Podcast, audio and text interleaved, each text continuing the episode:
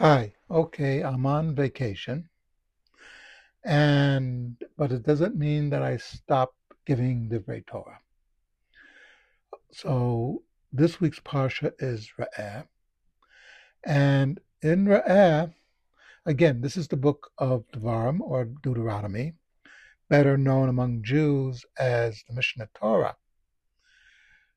The idea here is that Moshe, Moses, is going over those commandments which will the Jews will have to do in the land of Israel. He's getting them ready to take the land.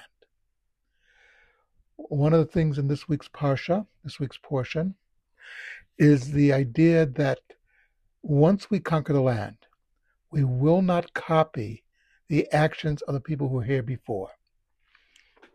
It's very clear that the reason that they were forced out of the land was their abominations, that God found that what they were doing was an abomination.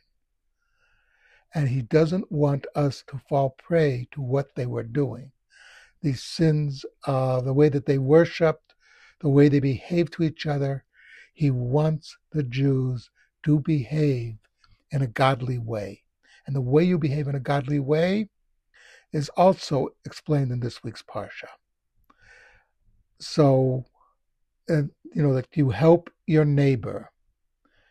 You do not steal. You do not do those things which violate the rights of your neighbor. If one of your neighbors becomes a slave because of reasons beyond his control, you have to treat him with respect. You cannot abuse your neighbor. Unlike the Canaanites, who would abuse their neighbors.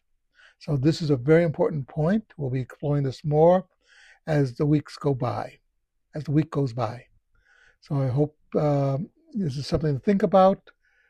Um, okay, that's it.